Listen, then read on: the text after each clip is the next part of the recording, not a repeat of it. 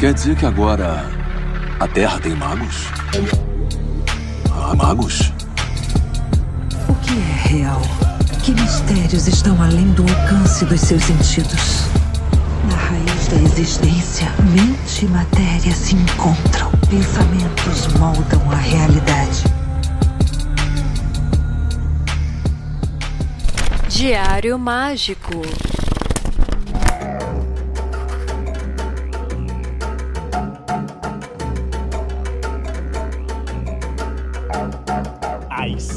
Eu sou Rodrigo Vignoli, seu apresentador, e está começando agora mais um Diário Mágico o podcast sobre registro sistemático que faz você colocar a mão na consciência e falar: Poxa, eu preciso começar aquele diário, preciso começar a anotar as minhas experiências. E é isso mesmo. É, é muito legal receber de vocês mensagens falando assim: Nossa, eu comecei a esboçar um diário depois que comecei a escutar o podcast. Nossa, eu precisava organizar as minhas notas e, e o podcast me deu um empurrãozinho. Então, nossa, quando eu escutei o convidado tá falando sobre a forma como ele anota as experiências dele, eu passei a entender que eu podia fazer uma coisa muito mais prática, muito mais organizada, que não era exatamente um bicho de sete cabeças. E essa é a ideia, né?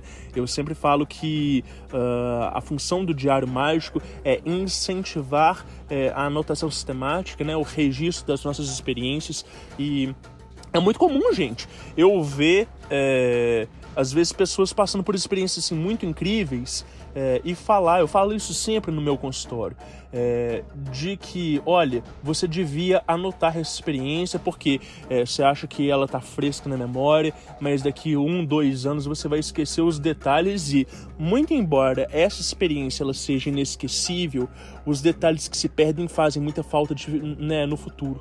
E, isso são palavras de uma pessoa que uh, já deixou de notar muitas coisas, depois quis revisitar e, e não tinha como. Então, é, essa é a nossa função aqui enquanto Diário Mágico. E se você está gostando desse projeto, você pode nos ajudar nos, se tornando um apoiador nosso, né? A gente tem um apoia-se, é o apoia.se barra diário mágico, né? Diário mágico é tudo junto, sempre com C e K, e lá você pode né, nos ajudar a manter esse projeto de pé, de pé né, financiar a nossa segunda temporada que começa em janeiro de 2022 e expandindo mais e mais os nossos projetos.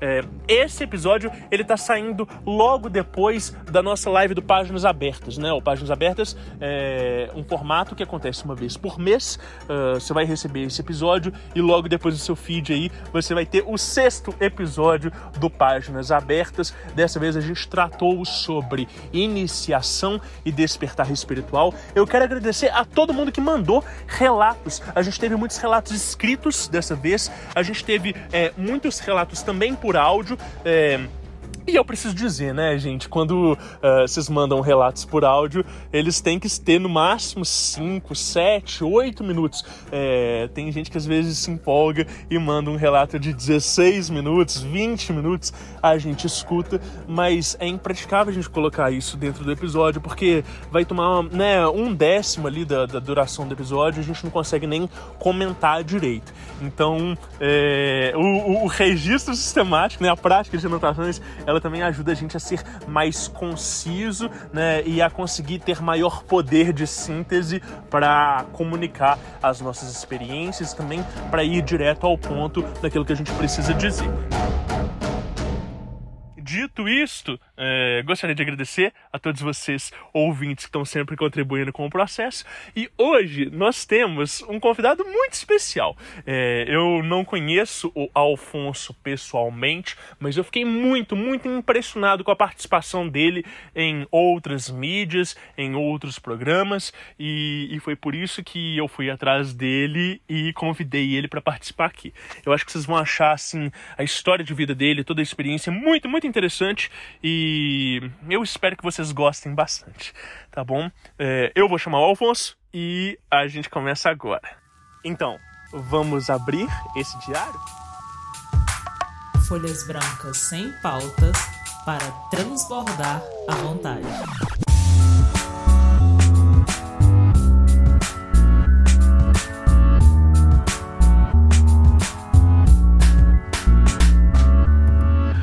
Sim! E aí, pessoal? Hoje eu tenho o prazer de receber aqui no Diário Mágico o Alfonso. E aí, Alfonso, como é que você tá, cara?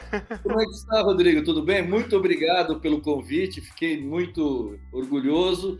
Espero poder retribuir esse carinho que você teve por mim aí, tendo uma boa entrevista, viu? Caramba, Alfonso, eu que, eu que tô honradíssimo aqui. É, eu, eu, eu, quando, quando eu entrei em contato com você, né, na, na semana passada, eu falei, né, pro pessoal, contextualizando a história, que eu te assisti lá no Projeto Mayhem com o Marcelo, e, e fiquei tão encantado com a palestra que você deu, com o podcast, que eu tive que ir no YouTube para ver o seu rosto e falei assim, poxa, esse cara é muito bacana. E aí eu fui descobrir, Alfonso, acho que eu nem cheguei a comentar com você, que eu já é. tinha ouvido algumas histórias sobre você.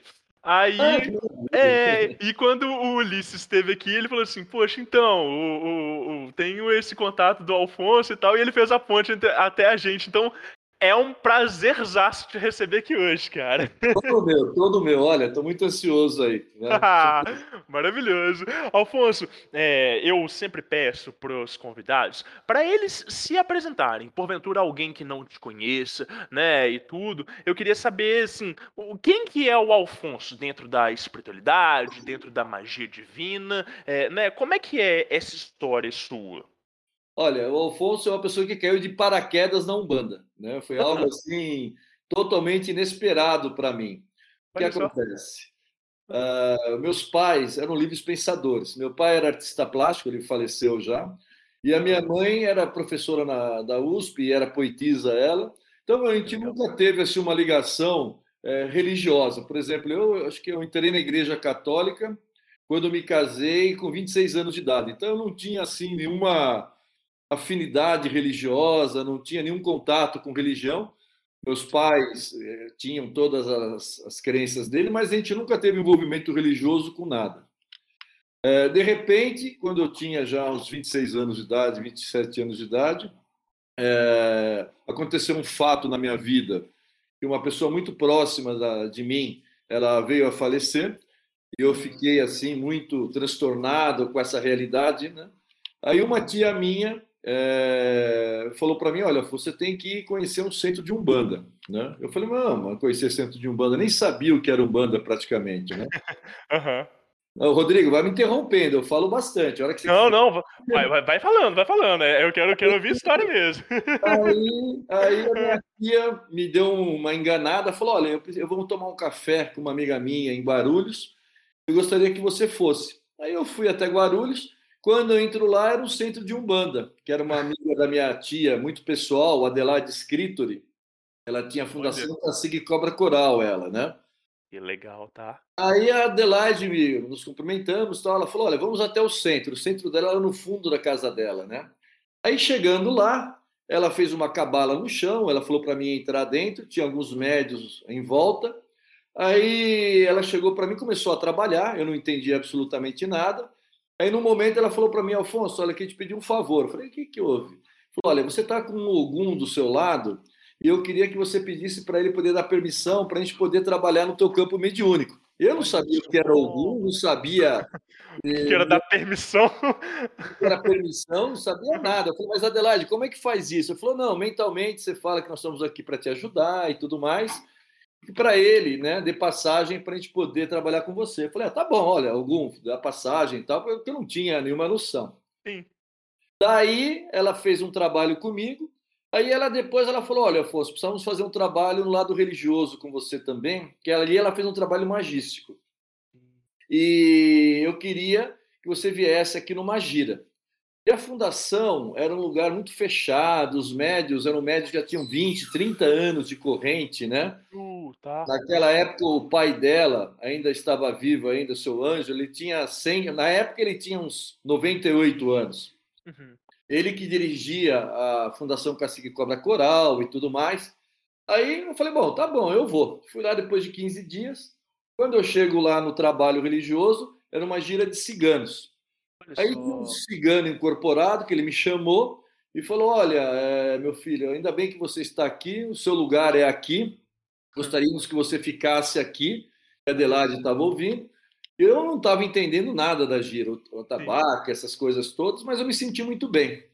Aí acabou o trabalho, ela falou para mim: volta daqui a 15 dias. Aí eu fiquei com aquela história, ah, eu não volto mais lá, né? Não quero envolvimento e tal e tal, mas com aquele bichinho do ran, -ran dizendo Sim. vai, vai, eu não, não, aquela briga interior. Aí, graças a Deus, eu acabei indo depois de 15 dias.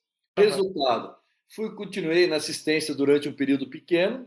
Aí a Adelaide me chamou para a corrente. Fazia uns 10, 15 anos que não entrava um médio na corrente ali da fundação. Olha só, tá, uhum. Aí comecei a trabalhar, comecei a cambonear e eu não entendia muito, comecei a estudar bastante sobre a Umbanda a partir daí, mas eu fui um médio que eu demorei cinco anos para incorporar, ficava fazendo transporte, camboneando, eu era um médio muito, muito burrinho, eu. Eu demorei muito tempo para incorporar, mas também não tinha pressa. E, e, e isso tudo, a, a fundação é, é de Umbanda Sagrada?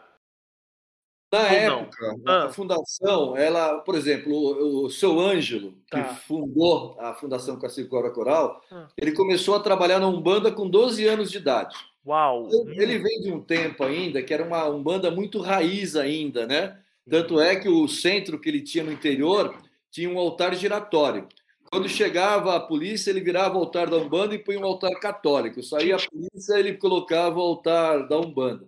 Que doideira, tá? Que, que demais. É, é, imagina que era 90 e tantos anos atrás, né? Sim. Então ele trazia na Umbanda algo muito de raiz da Umbanda, ainda não tinha uma influência do Rubens Saraceni, depois teve na fundação. Uhum. Mas no primeiro momento era uma Umbanda muito de raiz, era uma disciplina muito grande. Por exemplo, os médios chegavam às 11 horas da manhã no sábado, uhum. nós tomávamos um banho, almoçávamos, à tarde, a Adelaide fazia uma pré-eleição para nós, depois fazia um trabalho interno para os médios. Aí, quando chegava umas sete horas, começava a chegar assistência, e a gira ia até as duas, três da manhã. Então, era um trabalho assim de sábado, né? Todos os sábados, de uma maneira muito constante. Então, tinha os banhos para os médios, tinha toda a parte de teologia que ela nos passava e tudo mais. Isso eu fiquei muitos e muitos e muitos anos lá. E chegou um determinado momento que eu falei para Adelaide que eu não estava vendo meus filhos crescerem, porque era um, compromisso, né? Então, para viajar, para atividades junto com a família, era muito complicado. Aí eu pedi para Adelaide me afastar do, do, centro, porque eu queria ter um pouco de, de, ver meus, meus filhos crescendo, né? Poder aproveitar um pouco deles, aí eu me afastei. Mas nesse período, um pouco antes de me afastar na fundação, eu conheci o Rubens Saraceni. Olha só ele foi dar um curso de magia do fogo para nós lá na, na, fundação. Era a época ainda que o Rubens dava curso nos centros, ele não tinha o centro dele ainda. Então, ele dava curso em Campinas, no centro de uma pessoa. Ele começou a dar no Estrela Guia, que não era no ABC, deu na fundação. Então, era bem no comecinho do Rubens ainda, é, falando da magia do fogo. Né? Era ah, bem no comecinho. Isso, isso é quando, mais ou menos, Alfonso? Ah, olha, eu tenho dislexia. Então, para ah. mim, para datas, uhum. eu sou eu sou horrível, mas olha, deve ter sido em 1990, 92 por aí. Uau, tá legal. Mais ou menos nessa nessa época foi isso. Sim, tá legal. Aí eu tive uma, aproximada, uma, uma aproximação muito grande com o Rubens, porque ele foi dar curso da magia do fogo Hum. aconteceu um fato, eram os primeiros cursos dele. Durante a magia do fogo tem uma, uma parte que ele pega uma espada, que é a espada que está no etérico, tal, levanta para fazer Sim. alguma coisa.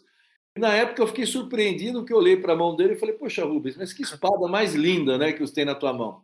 E ele parou, ele parou, ficou me olhando e falou, você está vendo essa espada? Eu falei, tô. Aí eu descrevi para ele a espada e ele ficou assim, né, falou, bom, puxa, é interessante. Aí criamos uma amizade. Aí criamos a partir daí uma amizade. Uhum. E logo após que eu saí do, do centro da, na, na fundação, naquela época a Fundação Cacique Copa Coral, o vice-presidente era o Paulo Coelho. Ele Uau. que era, ele, ele era o vice-presidente da fundação. E a fundação tinha por característica fazer trabalhos climáticos, ela tinha, né? A uhum. fundação até hoje faz esses trabalhos climáticos, né, em benefício, né, de, de países, de estados, prefeituras, né? Sim. Então, eu acompanhei durante esses anos todos, todos esses trabalhos que a Adelaide fazia na parte climática, ela, né? O cacique natural e todo, todo esse processo, né? Uhum. E era muito interessante, porque iam pessoas assim, as mais variadas possíveis. Na época, iam presidentes da República, iam, enfim, era uma era um trabalho muito, muito interessante. Era. Isso é, é numa época que a Umbanda talvez ela não tivesse a popularidade que tem hoje, né? Tiver, tinha um estigma social, mas também é, talvez os médiuns eles fossem um pouco mais seletos, ou não, ou estou errado, Alfonso. Olha, na época, o centro de Umbanda, que nem você falou, era muito familiar. Então, por exemplo, na fundação trabalhavam os filhos da Adelaide, Uhum. Trabalhava, era muito familiar. Os médios que estavam lá eram todos famílias, era o marido, a mulher, os filhos, né? Tinha mais ou menos uns 20 médios na corrente. Uhum. Então, era muito, muito familiar essa os centros de Umbanda, né? O advento depois do Rubens, que o Rubens abriu a psicografia, os livros, tudo mais, isso abriu muito esse conceito da Umbanda, essa abertura. Mas antigamente o banda era aquilo que era feito né, no quartinho de empregada numa casa, era feito num cômodo pequenininho, ou na mata, no galpão. Ainda era muito restrito ainda, né? Não era o que era hoje com esses centros, né? Que nem do Rubens, que atendia duas mil pessoas numa noite, né? Então, é. na, na fundação atendia-se 20 pessoas, 25, e as pessoas demoravam seis, sete meses para poder ser atendidos, ficava uma lista, uma lista de espera, porque era muito restrito, né? Entendi. Então, os centros tinham essa característica muito mais fechadas, né? Sim. E, e, e, e, só uma dúvida, é, você falou que quando você foi lá pela primeira vez, você foi atendido num trabalho magístico. É, então, nessa época já tinha-se essa diferenciação entre o que, que é um trabalho magístico de um trabalho de cunho religioso. Ah, com certeza. A Umbanda, desde o princípio dela, sempre teve essa divisão muito clara para a Umbanda, Legal. o que é o trabalho magístico e é o trabalho religioso. A partir do momento que o ponto, o guia faz um ponto no chão e abre um ponto, ele está trabalhando ali no lado magístico. A partir do momento que ele atende, conversa com as pessoas, ele está do lado religioso dele. Então, sempre teve essa, essa dualidade dentro da Umbanda, e a Adelaide ela atendia muito do lado magístico dela. Não era a magia do Rubens ainda, não era a magia divina ainda. Depois daquele momento, ela voltou começou com, é, com Rubens, começou a estudar a magia do Rubens, aí começava a praticar a magia do Rubens dentro do centro. Mas até então, esse trabalho que ela fazia, tal, antes do Rubens, era essa magia bem natural da Umbanda, do ponto riscado dos guias, que é exatamente a magia divina que o Rubens implementou. O entendimento dele foi justamente ver o ponto riscado dos guias, como os guias trabalhavam com ponto riscado. Ele identificava esses pontos, começou a fazer um estudo muito profundo sobre isso. A partir daí começou a vir todo o trabalho que ele fez e os cursos da magia divina, né? Uau, Tá, maravilhoso, entendi. E, e, e aí você, come, você teve esse momento que você ficou dentro da fundação é, por muito tempo. Olha, eu fiquei alguns anos, acho que foi uns oito anos, sete anos eu fiquei na Uau. fundação. Legal. Tá. Depois eu saí da fundação por esse motivo e eu não estava querendo dar um tempo na Umbanda. Aí o Rubens me ligou, falou: pô, o que você está fazendo tal? Eu falei: olha, eu estou aqui em casa, eu saí da fundação. Ele falou: ah, você está desempregado aí religiosamente? Eu falei: ah, tô, Rubens tal. aí ele veio e falou: poxa, vem de quinta-feira. Eu abri um centro, ele tinha acabado de abrir o centro, acho que fazia alguns meses que ele tinha abrido o centro ali, na, ali no Belém. Ele falou: vem trabalhar comigo. Eu falei: ah, puxa, Rubens, olha, eu tenho um ritmo de vida, eu quero dar uma parada. Ele falou: não, só de terça-feira, que é desenvolvimento. Ele me enganou, né? Aí você fica aqui com a gente no desenvolvimento, tal. Fui eu, minha, minha primeira mulher, e sem nenhum compromisso, tal. Aí eu comecei a frequentar o desenvolvimento com ele de terça-feira. Aí passou um período, o Rubens falou para mim para trabalhar na quinta-feira, que era atendimento dele, né? Ele fazia terça-feira desenvolvimento e quinta-feira ele fazia o atendimento ao público. Falei, ah, não quero ir, tal, tal. Depois de um tempo ele voltou a insistir para mim na quinta-feira, também não queria ir. Aí veio um caboclo, o senhor Rancator, que falou, ou você vai ou vai. Eu falei, ah, então agora eu vou. Aí comecei a trabalhar de quinta-feira com ele na gira. Aí eu fiquei com ele praticamente 18 anos no mesmo azulejo. Uau! No mesmo Caramba! azulejo durante 18 anos trabalhando lá com ele. Que demais, tá? Nossa, e deve ter visto cada coisa louca. Ah, ali, ali nós tínhamos ali, por exemplo, no desenvolvimento tinha mais ou menos uns 700 médicos desenvolvendo. Nossa senhora, que Na eu não gira- consigo nem imaginar o que é isso. Aham. Ah, na gira tinha mais ou menos de 400 a 500 pessoas, né? Uns Aham. 200 médios atendendo, uns 300 cambones. E atendia ali por noite 1.500, chegava a 2.000 pessoas por noite. Uau. Nossa, um Então era um trabalho muito puxado. Aham. E o Rubens tinha uma corrente muito, muito bem estruturada, né? Então, com certeza atendia muito bem as pessoas. Mas era um trabalho é, muito empolgante, né? Pela própria dinâmica dele, né? Você fazer parte de algo tão grande é uma coisa muito interessante. Na época eu achei muito interessante. Estava acostumado no centro pequeno, de repente, um centro maior, onde você é mais um entre 400. Acho que isso que eu achei uma maravilha. Quando você tem um centro de 20 pessoas, 25, você sempre é um.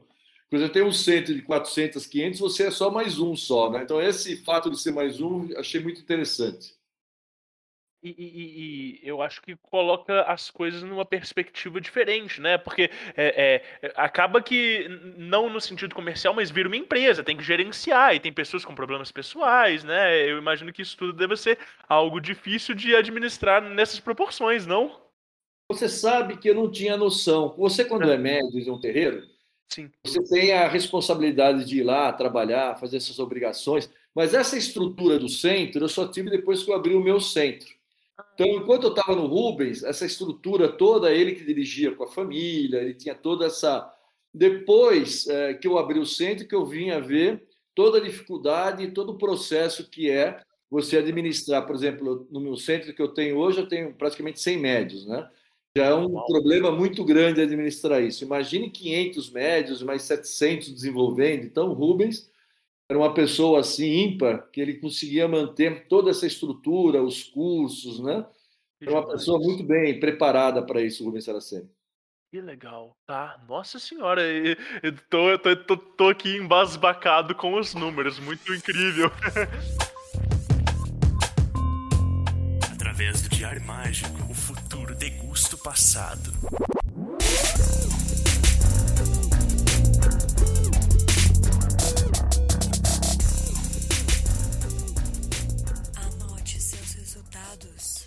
Cara, que, que demais, Alfonso. E, e, e, e aí, é, com, com, com essa história toda e com essa bagagem toda que você tem, com certeza você viu, assim, algumas coisas muito interessantes. Alfonso, ah, alguma história, assim, né, de, de, de terreiro, assim, de coisas, né, incríveis, ou, enfim, quando a gente conversou, eu falei assim, ah, Alfonso, vou te perguntar algumas histórias e tudo. Você separou alguma coisa? Tem alguma coisa aí na sua memória pra contar, pra compartilhar com a gente?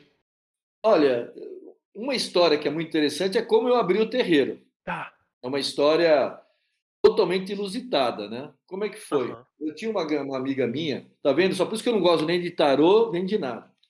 Eu tinha uma amiga minha que lia tarô, lia tarô, e ela sempre quis ler tarô para mim, a Rosa. Tá. Eu nunca quis deixar, nunca quis. Falei, ó, Rosa, eu não gosto de tarô, eu entendo, respeito, mas não é uma coisa que eu gosto. Tá. De tanto ela falar que queria abrir o tarô para mim, eu falei, puta merda, tá bom, pode abrir o tarô. Ela abriu o tarô em outubro, aí veio nas cartas que em novembro eu abri um centro de Umbanda. Nossa, um mês depois. eu falei, imagina, eu falei, eu tô bem no Rubens, não pago aluguel, não pago nada. Você falei, você, o tarô teu tá totalmente maluco. E ela insistiu, insistiu, ela ainda abriu na casa dela outras vezes para mim, os guias dela falavam, ó, ou você acredita no tarô, não acredita, porque era impossível eu abrir um centro, impossível. Eu tinha toda uma estrutura lá no Rubens, depois de tanto tempo, conhecia todo mundo. Puxa, tinha lá, era uma família.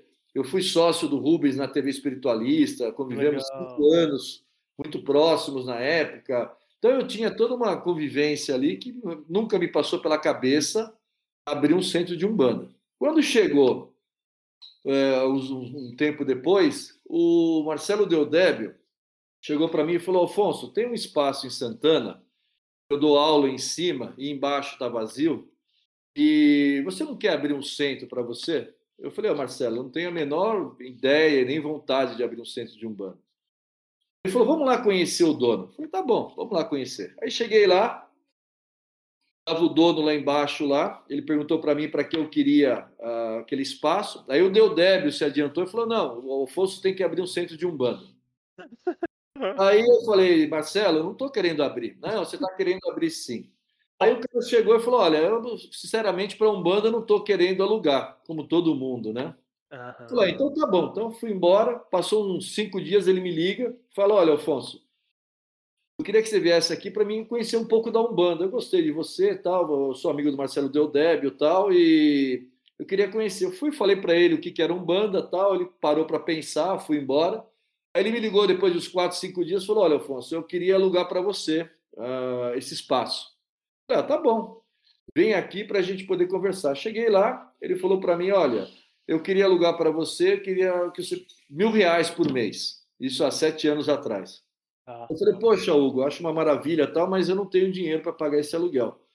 Uhum. Porque se caso eu venha montar o um centro de Umbanda, vai ser minha família e mais um médio só, não vou levar ninguém do Rubens, né? Uhum. Então são quatro pessoas e normalmente quem é, banca a estrutura de um centro são os médios que pagam a mensalidade ali e tal. E ajuda, eu não tenho esse dinheiro e não tenho também esses médios. Aí ele falou, poxa, mas você quer alugar uma coisa sem dinheiro? Eu falei, ó, oh, eu não quero alugar. Né? O Deus está falando para mim e tal. Aí ele foi embora, depois ele me de novo, ele me chamou, falou, ó, oh, tem uma proposta para você. Eu falei, qual é? Ele falou, em quanto tempo você consegue me pagar mil reais? Eu falei, olha, eu acho que depois de um ano eu consigo pagar os mil reais, que já vou ter uma corrente mediúnica, dá. Ele falou, então ele pegou um papel, escreveu em punho um contrato de aluguel e falou, olha, aqui está o recibo de um ano pago no terreiro, você pode vir começar amanhã a montar ah, tudo. Que demais, tá? Que legal. Uhum, uhum. Então, eu inaugurei o centro, e como eu tenho dislexia, eu nunca lembro do meu aniversário. A primeira gira que teve no centro foi no dia 11 de novembro, que foi o dia do meu aniversário. Por coincidência. E, por coincidência, eu me lembrei da Rose no tarô, que ela disse que eu ia abrir uh, um centro em novembro desse, daquele mesmo ano. Era impossível. Onde você vai achar uma casa que você não tenha fiador, que você não paga aluguel por um ano, que é só espiritualidade mesmo, eu vejo. Né? É, é impossível isso, né? Eu sempre falo para os meus médicos, para todo mundo, que falo, olha, se é para abrir, você vai abrir o centro. A espiritualidade vai te colocar na frente uh, todas as possibilidades para você conseguir abrir o centro. Que para mim era humanamente impossível. Uhum. Eu comecei o centro com um caixote, uma imagem de Oxalá que o Rubens me deu, é, uma imagem de Exu que eu tinha, um charuto e uma garrafa de pinga. Quatro pessoas. Legal. E aí começou o trabalho, aí começou a vir um Ogan, começou um médio, outro, e está até hoje, faz sete anos. E, e, e, da onde que o Marcelo tirou a ideia de que você ia abrir um centro?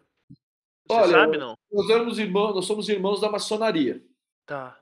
E o Marcelo é uma pessoa extremamente inteligente e ele estava querendo também, na época, desenvolver esse lado dele da Umbanda.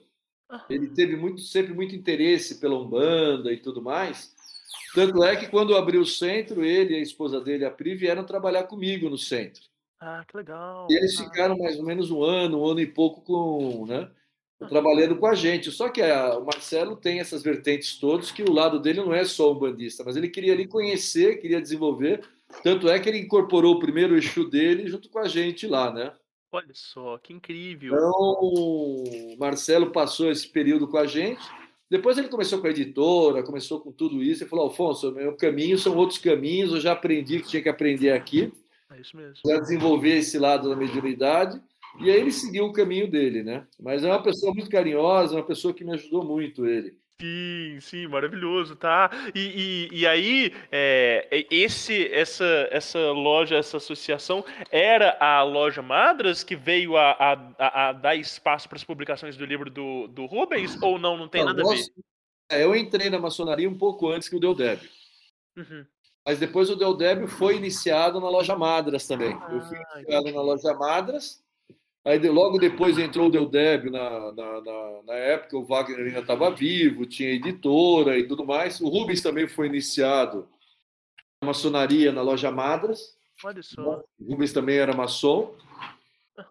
E aí o Wagner, né, naquele momento, naquele período lá, começou a publicação dos livros do Rubens, a todo o apoio a ele, né, porque ninguém acreditava muito na Umbanda. O Wagner teve esse mérito de apostar muito no Rubens. Rubens é, tinha uma editora chamada Cristália, primeiro, e depois foi para Madras, né? Aí a Madras tinha uma, uma estrutura muito maior, né? Entendi, sim, é. E, e aí foi é, é, um dos fenômenos responsáveis, talvez, pela popularização da Umbanda, ou pelo menos da Umbanda sagrada, com toda certeza, né, Alfonso? Olha, ele tem um papel importante, o Rubens, é, que eu acho que foi o primeiro umbandista que começou a psicografar e a editar os livros. Antigamente isso era uma coisa muito ligada ao kardecismo, né? A psicografia, tudo mais. Então, Rubens foi uma pessoa que é, teve a coragem, né? E rompeu barreiras. Depois dele, hoje nós vemos aí o que tem de irmãos publicando livros da Umbanda, editoras, né? Então ele foi o precursor na Umbanda de algo que é, não, existia, né? Livros, né, ligados à Umbanda, como editora grande, livros de Umbanda na Saraiva, essas grandes empresas, não existia isso, né? Então, Rubens, eu acho que foi um divisor de, de águas. Existia literatura da Umbanda antes do Rubens, mas não eram psicografadas, né? Eram literaturas que eram estudos, né? Mas com a dimensão que o Rubens deu, acho que ele foi um, ou o primeiro, um dos primeiros, eu acredito até inclusive a, a, popularizar mais esse gênero de romance né, psicografado umbandista, né? A gente usa esse termo, né? Psicografia umbandista, como se fosse uma psicografia diferente da kardecista, e, e de alguma forma é, né? É, é, é, um subgênero diferente por causa mais dos assuntos do que pelos fenômenos mediúnicos, né? Exatamente. Ele abordou com coragem esse lado da esquerda na Umbanda, né?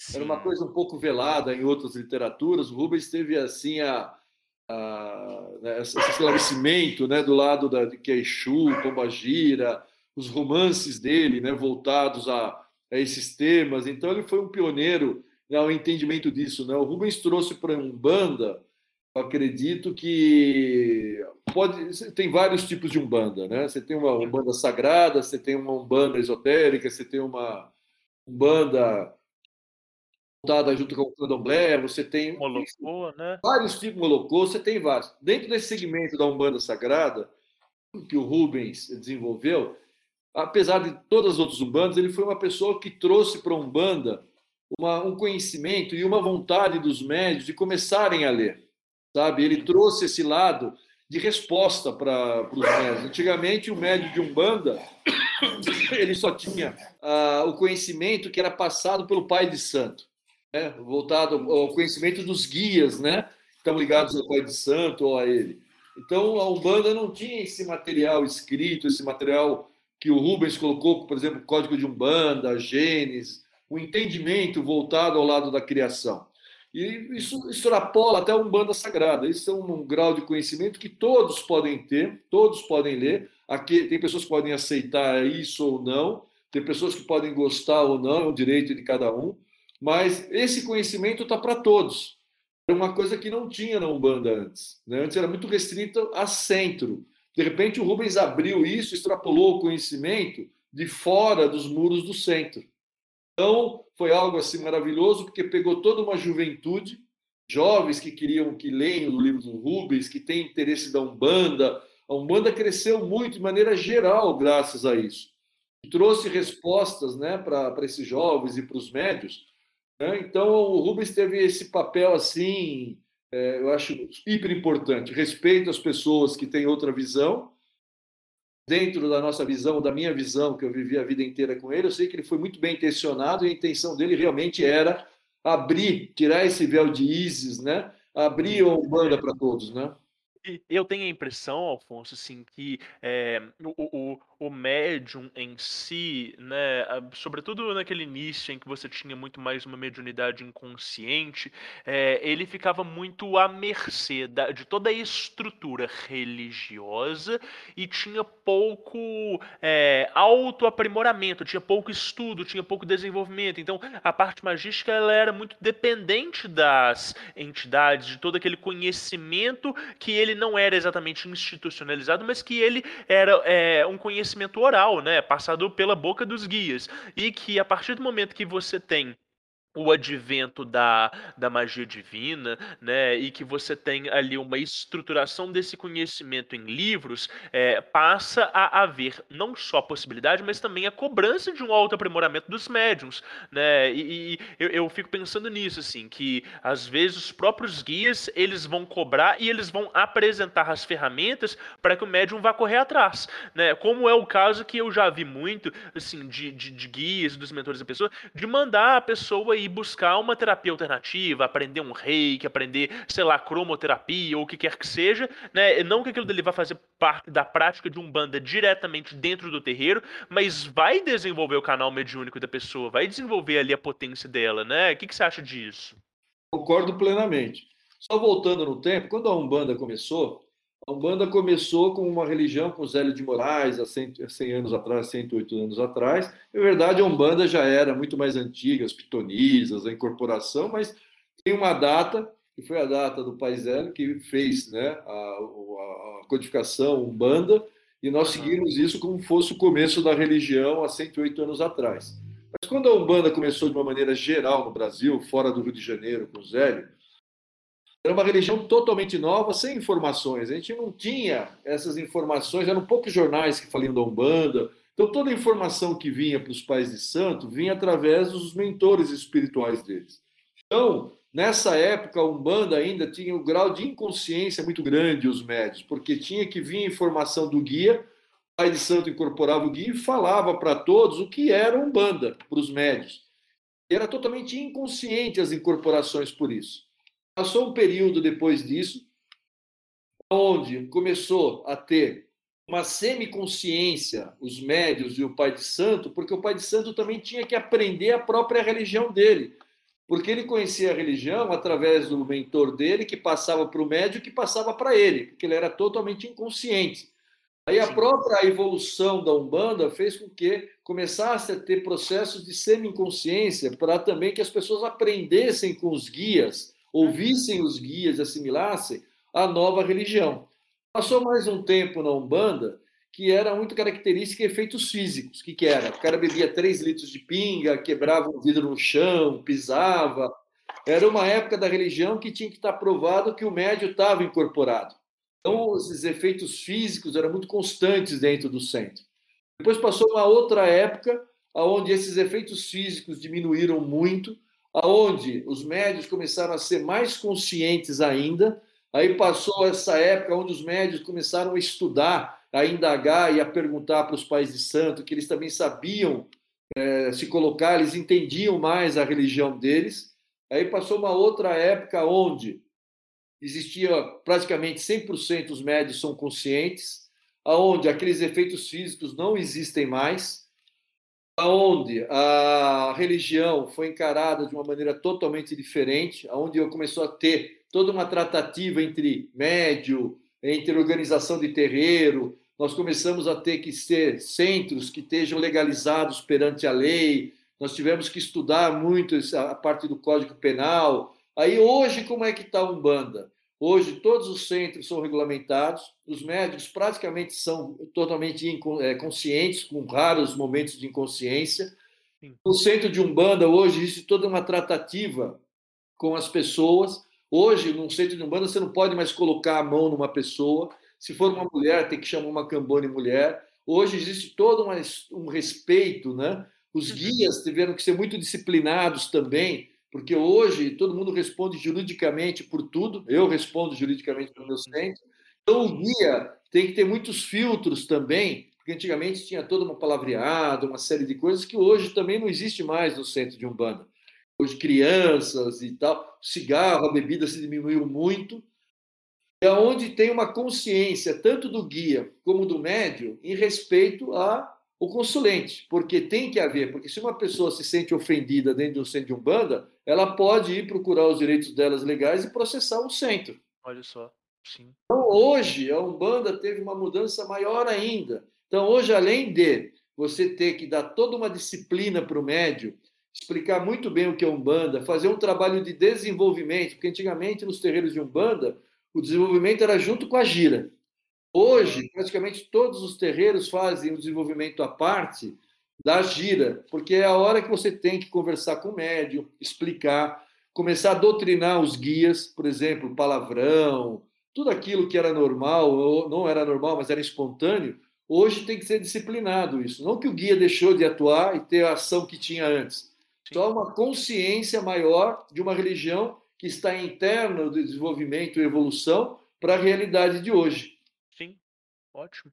E, e, é justamente esse preparo desses mentores é, que, que, faz tão importante é, a pessoa precisar de ter um, um é, né, o espaço do centro, não só na figura do, né, do zelador, do, do, desenvolvedor, mas também pelo aporte energético que o terreiro oferece para as pessoas. Né? né então, claro, às vezes, ainda a gente cai naquele mito de que os, os guias todos eles já vêm prontos para trabalhar e que. Oh, não, não, é, não. não são é, todos é, Emmanuelzão, viu? É, pois é, exatamente. Tem que está vindo na primeira linha dele de encarnação, que é bem chucrinho, não é? Sim, maravilhoso. Que legal, tá? É. Alfonso, é, e eu vou, eu vou então conduzir para a segunda parte, para a última parte do nosso papo, para a gente falar sobre, sobre é, a forma de, de registros orais, beleza? Beleza. Só queria só complementar uma coisinha, sem interromper, que eu acho importante. Claro. Onde entra a magia do Rubens ah. na Umbanda hoje? Só rapidinho só. Tá, o tá. importante, tá. acho que, da magia do Rubens é a independência do médium. Por exemplo, antes o médium ah. tinha que resolver tudo dentro do terreiro, com o pai de santo, dentro do terreiro. A partir do advento e do entendimento da magia que o Rubens colocou, aonde o médium tem a liberdade de fazer isso na casa dele sem estar incorporado, Sim. ajudar pessoas, parentes e tudo mais, essa liberdade que deu ao médium e tirou essa sobrecarga dos pais de santo, acho que isso é fundamental também dentro da nossa religião. Então, hoje é muito mais autossuficiente o médium. Ele hoje consegue resolver problemas, acender, fazer um ponto riscado na tua casa dele, entender o que ele está fazendo dentro da magia, sem necessariamente estar dentro de um centro. Ele tem hoje uma autonomia que antigamente não tinha. Então, acho que é muito importante a magia e todo esse trabalho que foi feito de conhecimento sobre a magia para dar essa autonomia às pessoas, sendo umbandista ou não, isso que eu acho mais lindo. Tem pessoas que estudavam com Rubens que não eram umbandistas, mas sabiam da importância e o entendimento da magia para poder ter como fruto, para poder uma autoproteção, fazer a limpeza da casa dele. Isso acho que foi muito importante também muito legal. E eu, eu gosto de pensar que é, os diversos sistemas de magia existentes, eles são como linguagens, né? São como idiomas. Você tem uma série de, de idiomas diferentes, às vezes uma palavra se traduz de forma parecida um para o outro, às vezes uma palavra se traduz de forma mais estranha. E, e, e o que, que, me parece, né, é que esse trabalho da magia divina do Rubens Saraceni é, é uma espécie de decodificação desse idioma que já era né, praticado dentro dos terreiros por esses mentores e que o que, que ele fez foi conseguir é, traduzir algumas dessas letras e palavras para o médium, para ele ter um pouco mais dessa autonomia. É, é mais ou menos assim? Perfeito, perfeito, Rodrigo. Olha, não acrescento em nada mais. Perfeito o teu raciocínio demais, tá? Entendi, muito legal. É, e e, a, a, o, uma coisa que a gente precisa falar antes a gente passa para a próxima parte é que uh, a, a, um, a, a, magia divina hoje, ela cresce muito, não é, Alfonso? Assim, a, a Umbanda Sagrada, ela tem uma... É, ela tem um, um, crescimento muito grande dentro das linhas no Brasil, ou não? Olha, o Rubens colocou que quando ele montasse a egrégora de 7.777 é, magos do fogo, ela nunca mais se encerraria nesse plano da vida.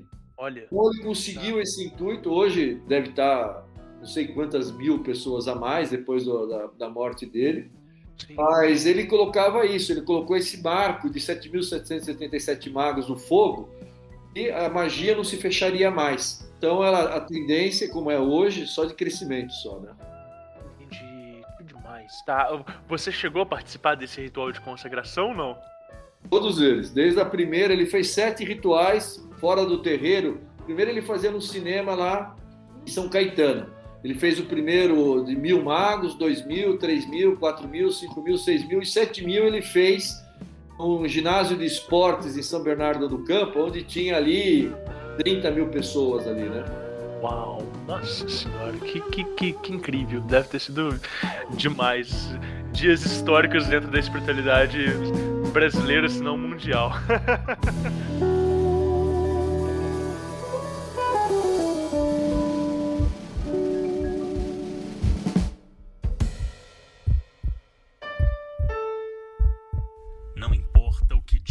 você, palavras e ideias podem mudar o mundo.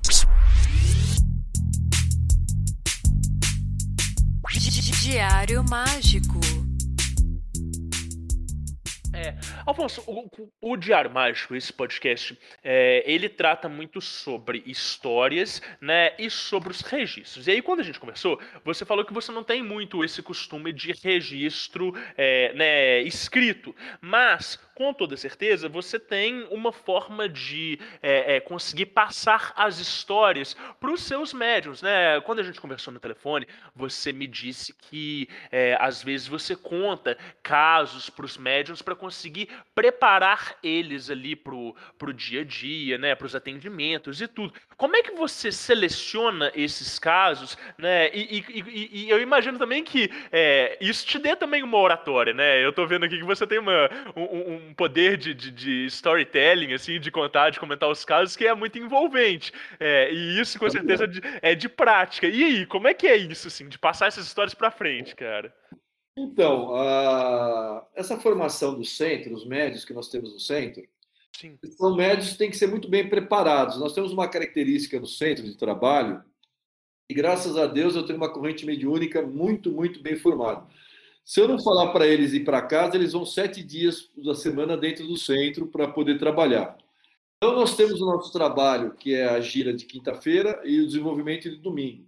Só que o centro não para a semana inteira. Na semana inteira à noite, nós atendemos pessoas. Pessoas que muitas vezes, durante a gira, a gente atende e vê que existe um problema um pouco mais sério, né? E que demanda de uma, uma, preocupação maior, de um tempo maior com aquela pessoa, a gente marca durante a semana. E eu tenho por hábito nunca atender uma pessoa sozinha, sozinho. Uhum. Sempre eu chamo cinco, seis médios para poder me ajudar dentro dessa corrente, porque é muito complexo você atender uma pessoa sozinha dentro de um centro. Você nunca sabe com quem você está tratando. Por exemplo, você pega aquela senhora bonitinha, com 60 anos, 70 anos de idade, cabelos brancos, 80 anos, aquele olhar, olhar angelical, só que você não sabe o que está atrás daquela mulher. Né? Quantos ela já matou nessa vida, você não sabe.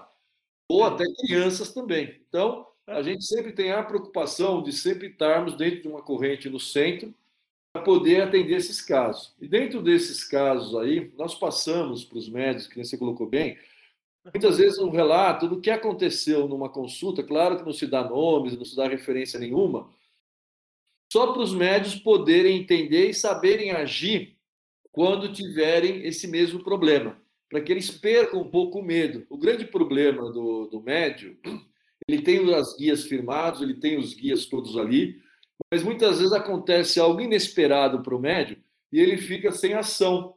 Então, esses casos, o que acontece no centro, ajuda com que eles percam esse medo. E eu sempre falo para os médicos, a gente tem que ter é, muito respeito, não tem que ter medo do que vem acontecendo do centro. Medo você não pode ter, você tem que ter respeito sobre a ação que está acontecendo com uma pessoa dentro do centro. Então, eles entendem muito bem isso. Então, por exemplo, nesses trinta e tantos anos de Umbanda que eu tenho, a única coisa que eu acho que eu não vi no centro de Umbanda aí é uma pessoa com três pernas. Essa é uma, essa é uma coisa que eu ainda não vi. Fora isso, a gente já viu é, praticamente quase de tudo dentro do centro, nesses trabalhos que a gente faz. Então, por exemplo, você que gosta de casos, né? Eu fui atender uma pessoa e ela estava com um problema muito grave e ela estava com um obsessor muito grande, que era um obsessor familiar que vinha já de uma longa data com ela, ela estava com a vida com muitos problemas por causa disso. Nós pegamos ela no centro para atender. Aí começamos a fazer um trabalho com ela e a puxar esse obsessor, porque muitas vezes é o médio faz o transporte do obsessor, muitas vezes esse obsessor vem no próprio campo mediúnico da pessoa. Quando esse obsessor chegou nesse campo mediúnico, eu estava eu mais uns cinco médios do terreiro, começou a falar, falar, de repente ele começou a correr no terreiro, tínhamos que segurar, era uma mulher ela. E ela devia pesar uns 70, 60 quilos, 65 quilos. De repente, quando a gente olha, essa mulher começou a subir a parede do centro com os pés. Imagina uma pessoa vertical, horizontal, subindo uma parede. Quando a gente olhou aquilo ali, os médicos olharam aquilo lá e falaram: Olha, eu não acredito. Eu falei: Olha, eu também nunca tinha visto ninguém andar numa parede. Olha, eu precisei de quatro pessoas ou cinco para tirar ela dessa parede. Eu conto isso e ninguém acredita, né? Mas é algo assim muito fictício, né? Mas essa foi uma realidade que nós passamos no centro, de uma obsessão muito grande, onde a pessoa estava correndo no centro e de repente começou a subir na parede. Se deixasse, ela ia para o teto, com certeza. Então, essa é uma, é uma história. E essa pessoa começou a falar idiomas muito estranhos e até ações, e demorou muito tempo para a gente poder trazer ela para essa, essa consciência. E foi muito interessante. Eu fiz um trabalho, né, uma, um EBOL, fiz um trabalho para poder recolher esse obsessor dentro desse trabalho no centro. Sim. Foi uma briga danada para recolher, porque ele não queria deixar essa, essa, essa pessoa. E a gente conseguiu recolher para dentro desse trabalho. E eu falei para os médicos: olha, vamos deixar aqui de hoje para amanhã, depois eu vou encaminhar essa, esse trabalho para tirar ele aqui do centro. Aí tudo bem. Só que eu esqueci que no dia à noite, uma, tem uma senhora que vai limpar o centro. Uhum. Eu sempre falo para ela: o que tem aqui você limpa tudo. E ela foi e limpou o centro, e limpou aquele trabalho, jogou fora o trabalho. Nossa! Quando a gente chegou no centro no dia seguinte, graças a Deus, o não tinha nada.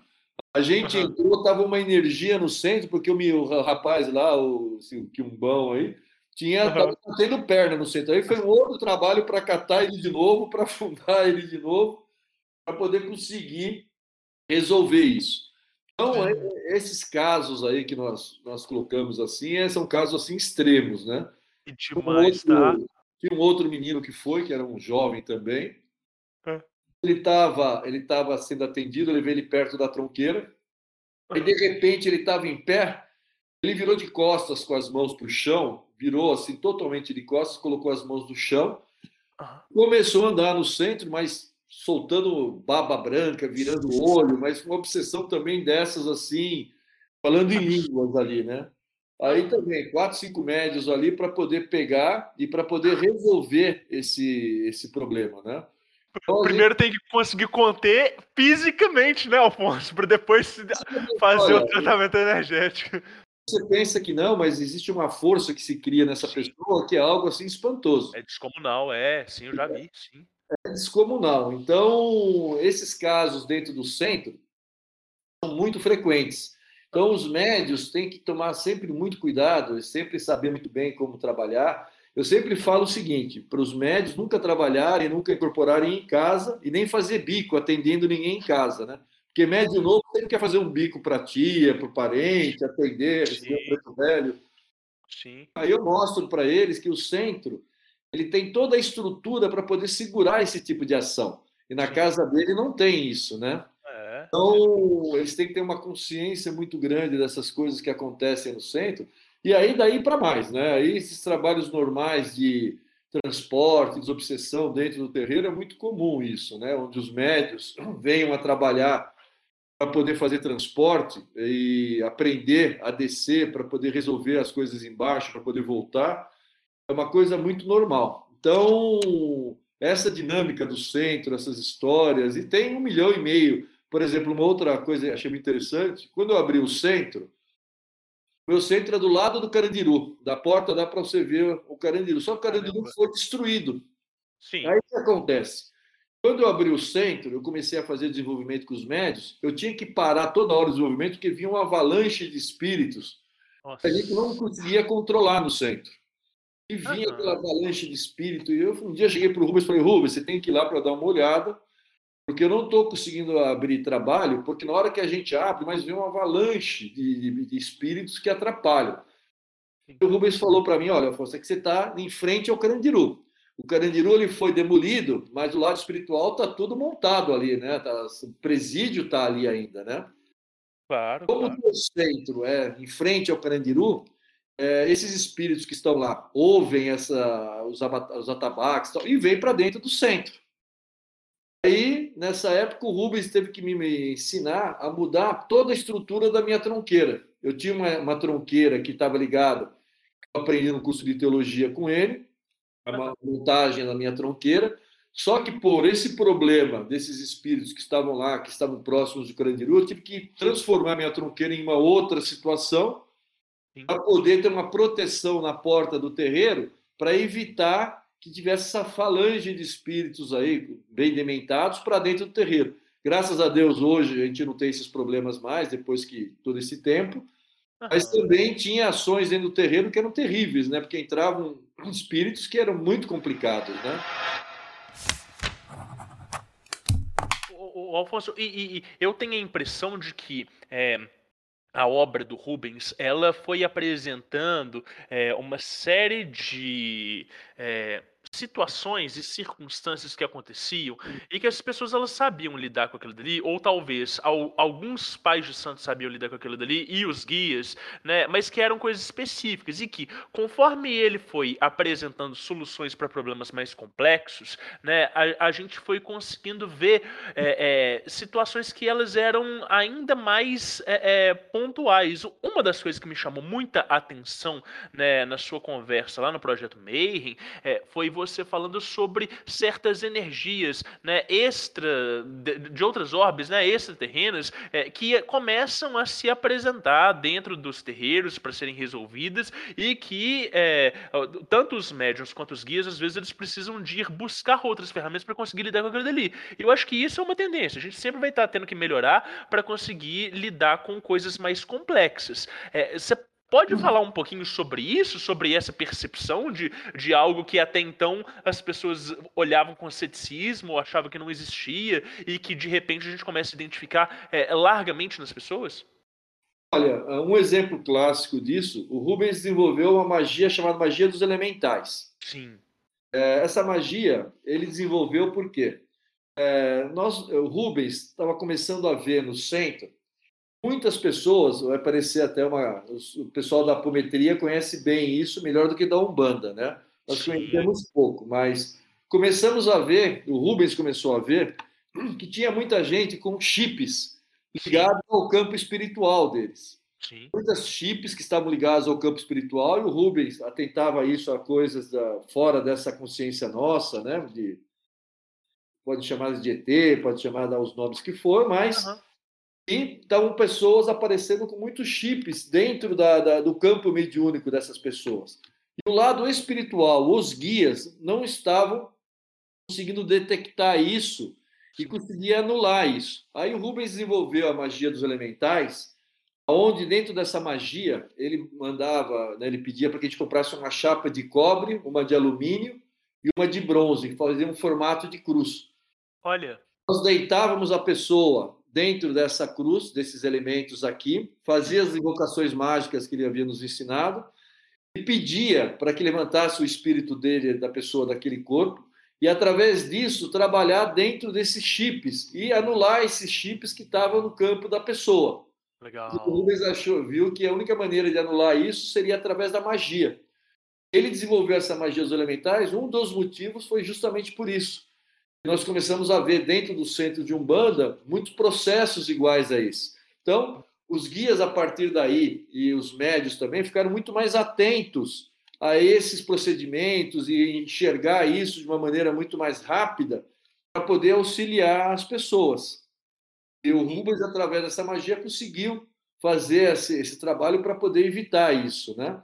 Então, como você colocou bem, houve uma evolução muito grande dentro da Umbanda. Fora isso, esse entendimento desses mundos paralelos, desses mundos elementais, desses mundos encantados, que estão dentro dessa estrutura, dentro de um centro de Umbanda, que se abrem esses portais todos. Então, uh, o entendimento dos médios, o entendimento sobre isso tudo, é uma coisa assim maravilhosa. Então, por exemplo, Uh, o Ulisses, que deu a, essa última uma entrevista para você sobre os inuquianos, né? Isso, isso. O Ulisses frequentava o centro e ele ficou apaixonado pelos Euquianos, porque a primeira vez que ele viu um anjo desses foi dentro do meu centro. Olha só. A primeira visão demais. do Ulisses, a primeira visão do Ulisses, de um enoquiano, para ele, com todos os estudos que ele teve, foi dentro do centro. Hum, ele falou, Fosse, como pode, dentro do centro de Umbanda, ele se apresentar aqui? Falei, Mas é claro que pode, porque a Umbanda encobre tudo. Então, dentro desse conceito, se tem um anjo nuquiano no meio de uma gira, e ele está ali, ele viu, você imagine o que tem dentro de um centro de Umbanda, dentro dessa egrégora que se abre no centro de Umbanda, dessas realidades paralelas de todos os lados. Aham. Maravilhoso. Então, nos trouxe esse conhecimento, né? E, e eu, eu, acho que aí que está a importância né, de, de se contar as histórias para os médios, justamente para treinar a percepção deles a enxergarem coisas que até então poderia ser, sei lá, ah, viagem, então, ah, é, tem animismo, então, ah, a pessoa está tá com a mediunidade desregulada, né? E a partir do momento que se identifica aquilo dali e que se tem um treinamento de passar essas histórias para frente, né, a, a, a percepção do médium, ela, ela já se é, alivia até de uma carga de falar assim, não, estou enxergando coisa que não tem nada a ver, não, minha, minha mediunidade está desregulada. De fato, aquilo dele está aparecendo, né, é um padrão que está surgindo, outros médiums tiveram aquilo dali, e na hora que se compara, que se cruza essas histórias, aí chega-se numa solução, não é isso?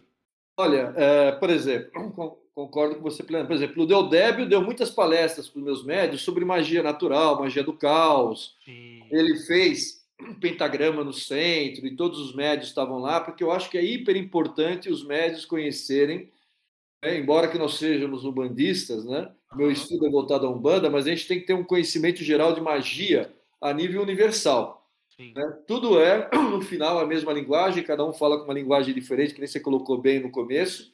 Eu falo uma linguagem voltada a Umbanda, a magia divina, a magia do caos, tem todas as outras magias que você conhece muito bem mas no fundo todas elas são exatamente a mesma coisa, só que são ativadas de maneiras diferentes, né, essa energia. Então, por exemplo, o Paca, não sei se chegou a conhecê-lo. Não. O Paca era da OTO, era muito amigo do Deodeb. Ah, Ele era o tá. chefe da OTO aqui no Brasil. Ah. E o Paca ia muito no meu centro. Ele faleceu faz um tempo. Ele que desenvolveu a, a, a tem uma loja maçônica, o Crowley, né? Ele que fez. O, Olha o, só. O Paca era um cara assim que tinha um conhecimento da OTO assim fantástico. Ele. Um dos poucos centros que ele ia, que ele gostava muito, era lá com a gente, lá a gente tinha um carinho muito grande pelo Paca. Então, o Paca fez muitas, é, fez muitos, não cursos, mas palestras para a gente sobre OTO, sobre magia europeia, sobre uma série de coisas. A gente tem, eu faço parte, da, dou muitas palestras na teosofia, Uau. Tem lá um grande irmão, um pai meu chamado Conte, que é um grande filósofo, que é o responsável por toda a parte de, da, da, teosofia. Então, os médios, através do Conte, temos toda uma noção de Blavatsky. Então, o Conte ele vai ao centro, os sete raios, enfim, toda essa estrutura. Então, eu procuro, através dos amigos e pessoal que conhece né, de outras visões sobre outras religiões, sobre outras magias, sempre estar tá aprimorando a minha corrente mediúnica para eles Legal. poderem conhecer e saber aquilo que eles estão usando. Então, muitas vezes eles veem um trabalho de magia ou um trabalho de magia negra e podem identificar de qual é a origem desse trabalho, da onde está vindo esse trabalho, como foi feito esse trabalho. Para poder ter esse grau de conhecimento, eles têm que ter uma visão um pouco mais ampla, falar um pouco sobre Obeia, sobre voodoo, entender bem como funciona todo esse mecanismo né, na Kimbanda, para que a gente possa entender bem outras religiões, outras seitas, para que a gente possa identificar né, as origens dos trabalhos das pessoas que estão chegando no centro. Né? Então, a informação do médio é muito importante. Alfonso, e, e é, para a gente começar né, a encerrar, eu queria só saber o seguinte: e, e como é que você faz para lembrar é, essa quantidade, às vezes, de, de, de ebó, de feitiço, de banhos? Às vezes os guias vêm e passam assim uma coisa extremamente específica e dá muito certo, é, é, é um resultado que ele né, funciona muito melhor do que os demais. E aí, para catalogar isso tudo, como é que a mente funciona?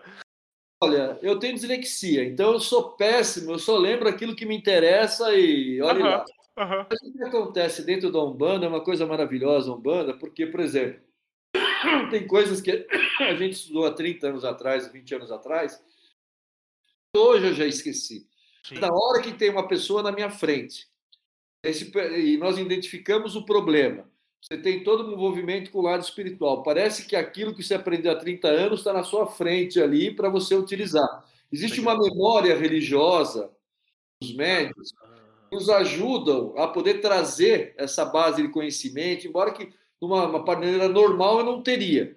Mas se eu estou no meu lado espiritual, se eu estou com uma pessoa na frente, detecto o problema, vejo que tem que ser feito um rebol, vejo que tem que ser feito algum trabalho, e isso está na minha memória, que tá, foi feito pelo Rubens, que eu vi o Rubens fazendo, a minha mãe de santo fazendo, e eu consigo controlar isso, entender, eu vejo aquilo materializado na minha frente. É a partir daí a fazer. Então, existe uma memória religiosa nossa, eu acho que praticamente de todos os médios, que é impossível você guardar é, esse número de informações, mas é uma coisa interessante que é muito espontânea, viu?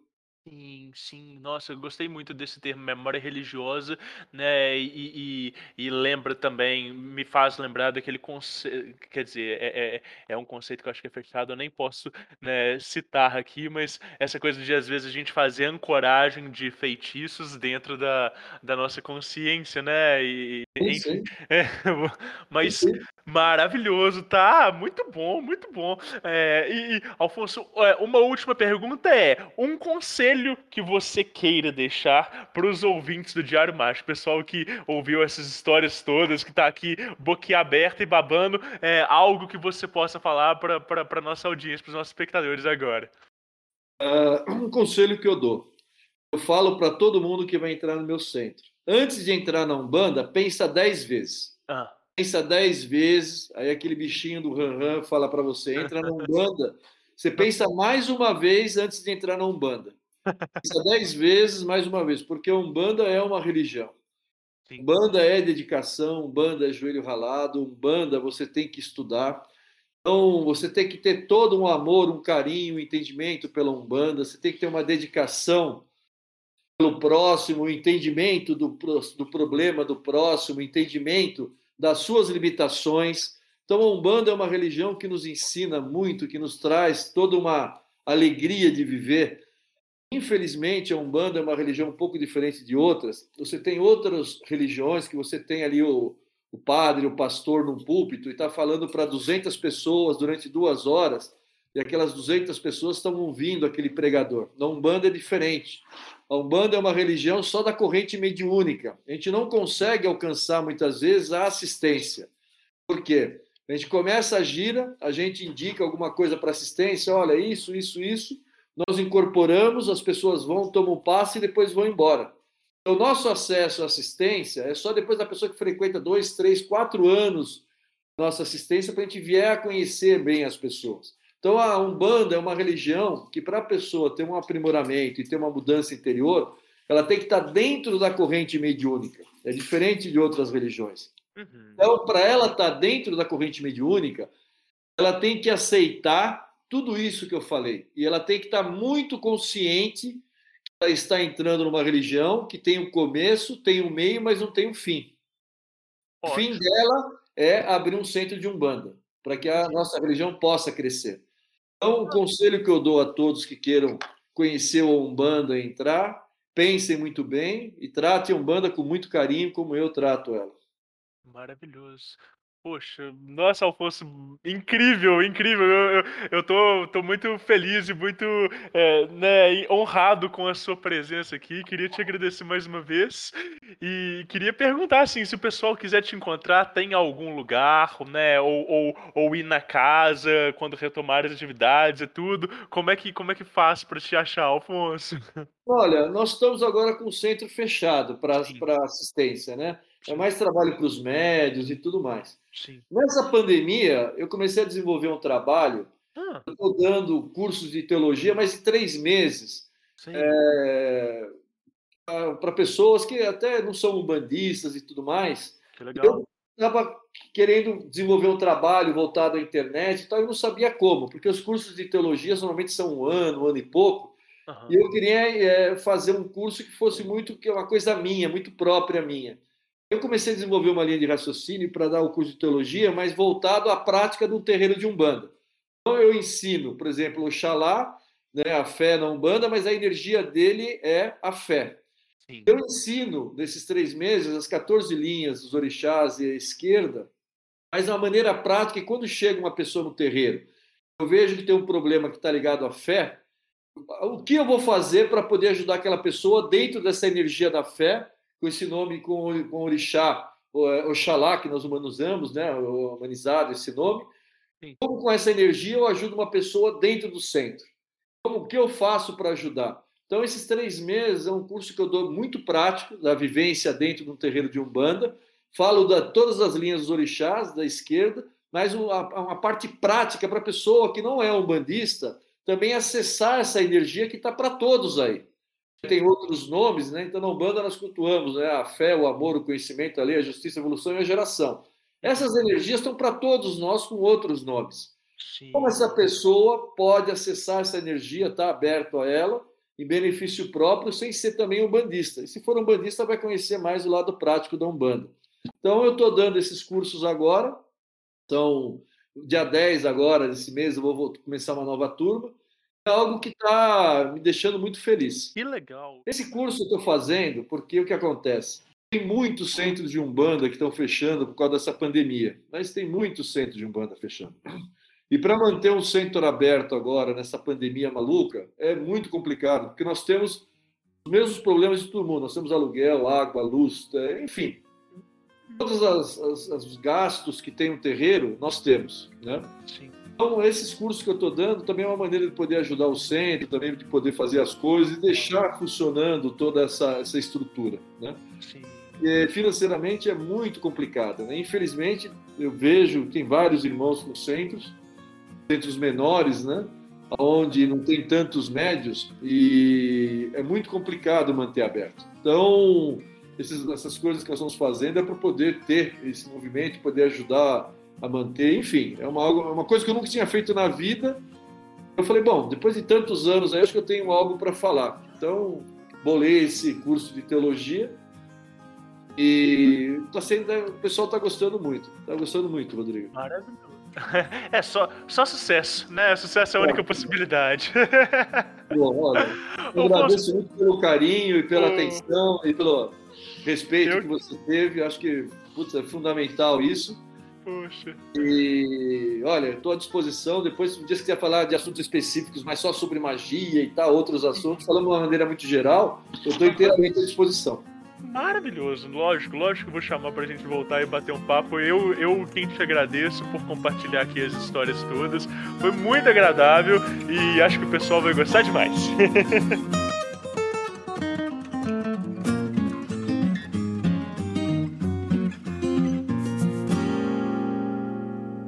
aí sim, eu espero que você tenha gostado bastante do episódio. Eh, talvez vocês tenham percebido, alguns dos nossos convidados, eles não têm a prática de anotação sistemática tão formal quanto o que a gente costuma recomendar e pregar aqui. É, mas é muito interessante de ver as experiências de quem vivenciou e viveu para a espiritualidade por tanto tempo, né, e, ir escutando é, essa habilidade de contação de histórias. Muitas das vezes, nós que somos adeptos da da anotação sistemática, que a gente escreve as nossas experiências, a gente não tem tanta é, fluidez né, dentro da nossa oralidade, dentro da nossa capacidade de contação de histórias e uma pessoa que vive este meio e que faz disso a própria tradição, é, traz né, muito, muito latente essa capacidade de conseguir nos encantar com as palavras e eu acho que isso é, é, merece muito espaço de expressão. É, muitas vezes não vai conversar diretamente com o propósito desse podcast, que é incentivar é, a anotação sistemática, mas traz as experiências e traz as perspectivas, né, histórias de vida de outras pessoas e eu acho que talvez esse também seja é, uma das nossas finalidades principais, né? Eu gosto de lembrar sempre que esse podcast ele é produzido por uma equipe, né? E que as artes de capa, cada vez mais sensacionais e incríveis, é feita pelo Gabriel Oliveira, lá da Dinamite Feita em Casa, né? O arroba é esse mesmo, Dinamite Feita em Casa. É, vocês podem conferir por lá outras produções dele. Além disso, a gente tem a edição de áudio do Fofo, do Guilherme Neves, da Lefou Podcasts, né? E outras produções deles estão na arroba Lefou Produções. Eu, Rodrigo Vignoli, sou o apresentador, sou o apresentador, e vocês podem me encontrar no arroba rfvignoli, tá? Eu ando produzindo algumas outras coisas e tudo que eu produzo eu sempre estou postando lá no Instagram, no Twitter, Facebook, enfim. Vocês ainda podem acompanhar o Diário Mágico no próprio arroba dele, arroba Diário Mágico, tudo junto com CK, né? E esse também é o nosso apoia-se, apoia.se barra Diário Mágico. Vocês também podem nos auxiliar e fazer parte do nosso clubinho secreto. Além disso, eu queria mandar um abraço para todos os apoiadores que estão o tempo todo né, dando todo esse apoio fundamental para que esse projeto possa acontecer. A gente está quase chegando no fim da primeira temporada do Diário Mágico. Muita coisa já rolou, muita coisa tem para rolar e eu só tenho a agradecer a todos vocês que escutam, que apoiam, que mandam relatos e que estão sempre conosco. Tá bom? Muito obrigado e até breve. Continuem anotando os seus resultados. Lefou Podcasts.